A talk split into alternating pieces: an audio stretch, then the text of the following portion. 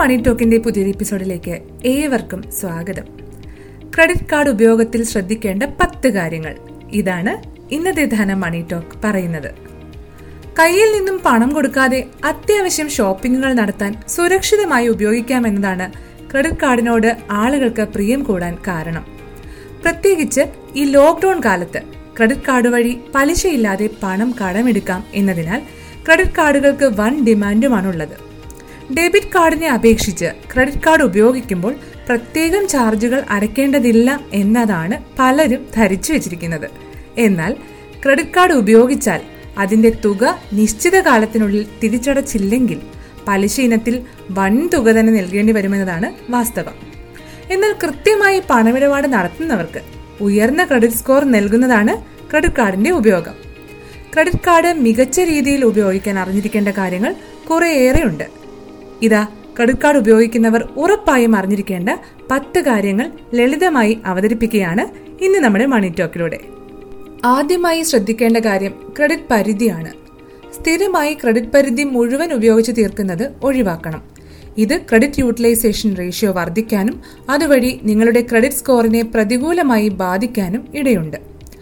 എപ്പോഴും ക്രെഡിറ്റ് പരിധിയുടെ ഏകദേശം ഇരുപത് മുതൽ മുപ്പത് ശതമാനം വരെ ഉപയോഗിക്കുന്നതാണ് നല്ലത്.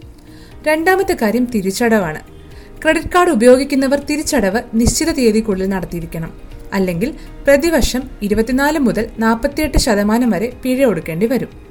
കൂടാതെ ഇത് നിങ്ങളുടെ ക്രെഡിറ്റ് സ്കോറിനെ പ്രതികൂലമായി ബാധിക്കുകയും ചെയ്യും. അതുകൊണ്ട് തന്നെ തിരിച്ചടവ് തീയതി ഫോണിലോ മറ്റോ രേഖപ്പെടുത്തി മറക്കാതെ തന്നെ ചെയ്യുക.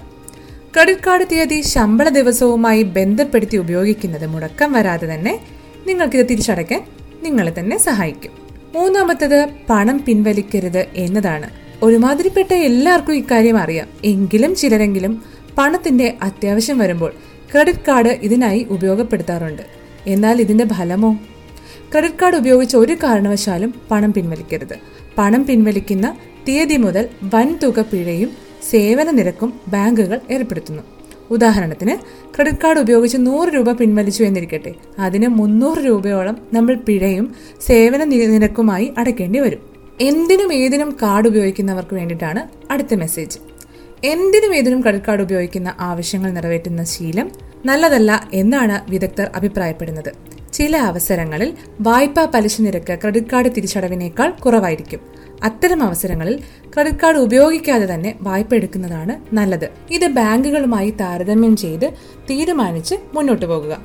ശ്രദ്ധിക്കുക വായ്പകൾ എന്നും ബാധ്യതകൾ തന്നെയാണ്.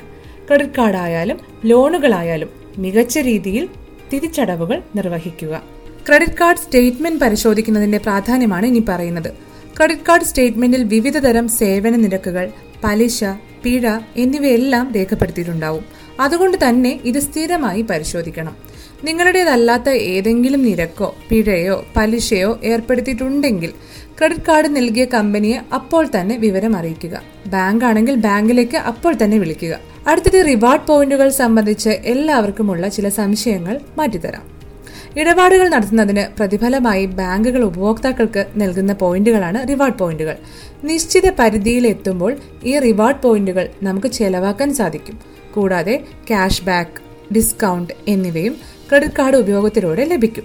ഇത് ഫലപ്രദമായി തന്നെ വിനിയോഗിക്കുക. റിവാർഡ് പോയിന്റുകൾ ഒന്നിച്ച് റെഡീം ചെയ്യുന്നത് തന്നെയാണ് എപ്പോഴും ഉപഭോക്താവിന് ലാഭമുണ്ടാകുക. റിവാർഡ് പോയിന്റുകൾ റെഡീം ചെയ്യുന്നതിന് നിശ്ചിത തീയതി പരിധി ഉണ്ടാവും അത് കഴിഞ്ഞാൽ അത് ഉപയോഗിക്കാനാവണമെന്നില്ല. അതിനാൽ ഇക്കാര്യം എപ്പോഴും മനസ്സിലുണ്ടാവണം. സാധാരണഗതിയിൽ ഒരു വർഷം മുതൽ മൂന്ന് വർഷം വരെയൊക്കെയാണ് റിവാർഡ് പോയിന്റുകൾ ഉപയോഗിക്കാവുന്ന കാലപരിധി. ഒന്നിലധികം ക്രെഡിറ്റ് കാർഡുകൾ ഉപയോഗിക്കാമോ എന്ന് പലരും സംശയം ചോദിക്കാറുണ്ട്. ഒന്നിലധികം ക്രെഡിറ്റ് കാർഡുകൾ ഉണ്ടെങ്കിൽ അവ മാറി മാറി ഉപയോഗിക്കാം.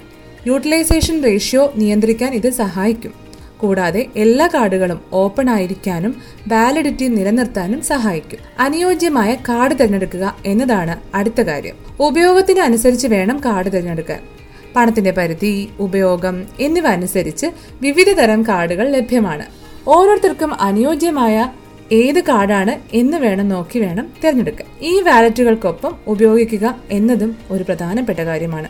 ഇടപാടുകൾക്കായി ക്രെഡിറ്റ് കാർഡിനൊപ്പം ഈ വാലറ്റുകൾ കൂടി ഉപയോഗിക്കുക. ഉദാഹരണത്തിന് ആയിരം രൂപ ഒടുക്കാൻ അറുന്നൂറ് രൂപ ക്രെഡിറ്റ് കാർഡ് വഴിയും ബാക്കി നാനൂറ് രൂപ ഇ വാലറ്റ് വഴിയും ഉപയോഗിക്കാവുന്നതാണ്. ഇങ്ങനെ ചെയ്യുന്നതിലൂടെ വലിയ സാമ്പത്തിക ലാഭം ഉണ്ടാക്കാനാകും. അടുത്തത് ഏറ്റവും പ്രധാനപ്പെട്ട ഒരു കാര്യമാണ്. നമ്മളിൽ പലരും തെറ്റുവരുത്തുന്ന കാര്യം തന്നെയാണ് ഇത്. അതായത് മിനിമം ഡ്യൂ മാത്രം അടച്ച് മുന്നോട്ട് പോകുന്നതാണ്. ചിലർ കരുതും ബാക്കിയുള്ള കാര്യങ്ങൾ നടക്കട്ടെ ക്രെഡിറ്റ് കാർഡ് മിനിമം ഡ്യൂ അടച്ചാൽ മതിയല്ലോ എന്നൊക്കെ. എന്നാൽ ഇത് പിന്നീട് വലിയ സാമ്പത്തിക പ്രതിസന്ധിക്കാണ് വഴിവെക്കുന്നത്. മിനിമം ഡ്യൂ മാത്രം അടച്ച് മുന്നോട്ട് പോകുമ്പോൾ പ്രധാന തുക അവിടെ തന്നെ ഇരിക്കുകയാണ്. അതിൽ കുറവൊന്നും വരുന്നില്ല. അപ്പോൾ പലിശയും മറ്റ് ഹിഡൻ ചാർജുകളും അടയ്ക്കേണ്ടതായി വരും. മാത്രമല്ല കുറേ നാൾ കഴിയുമ്പോൾ ഇത് വൻ തുകയായി മാറുകയും ചെയ്യും. അത് ഒന്നിച്ചടയ്ക്കാൻ നിങ്ങൾക്ക് പ്രയാസമാകും. അത് നിങ്ങളുടെ ക്രെഡിറ്റ് സ്കോറിനെ മാത്രമല്ല മനസമാധാനത്തെയും തകർക്കും. ക്രെഡിറ്റ് കാർഡ് ശ്രദ്ധയോടെ ഉപയോഗിക്കാൻ സാമ്പത്തിക ലാഭം മാത്രമല്ല നിങ്ങൾക്ക് ക്രെഡിറ്റ് പ്രൊഫൈൽ മെച്ചപ്പെടുത്താനും ഒക്കെ കഴിയുന്ന ഒരു കാര്യമാണ്. ഇത് ബാങ്കുകൾക്കും സാമ്പത്തിക സ്ഥാപനങ്ങൾക്കും മുന്നിൽ നിങ്ങളുടെ സാമ്പത്തിക നിലവാരം ഉയർത്തുകയും ചെയ്യും. എന്നാൽ സൂക്ഷ്മതയോടെ മാത്രം ഉപയോഗിക്കുക എന്നതാണ് പറയേണ്ടത്. ഇതോടെ ഇന്നത്തെ മണി ടോക്ക് പൂർണമാകുകയാണ്. ഇന്നത്തെ മണി ടോക്കിനെ കുറിച്ചുള്ള നിങ്ങളുടെ അഭിപ്രായങ്ങൾ ഞങ്ങൾ എഴുതി അറിയിക്കുക. കമന്റുകളായും അറിയിക്കാം. അല്ലെങ്കിൽ മെയിൽ അറ്റ് ധനം ഡോട്ടിലേക്ക് മെയിൽ അയക്കാം. ഷെയർ ചെയ്യാനും മറക്കരുത്. This is Rakhi Parvathy signing നന്ദി.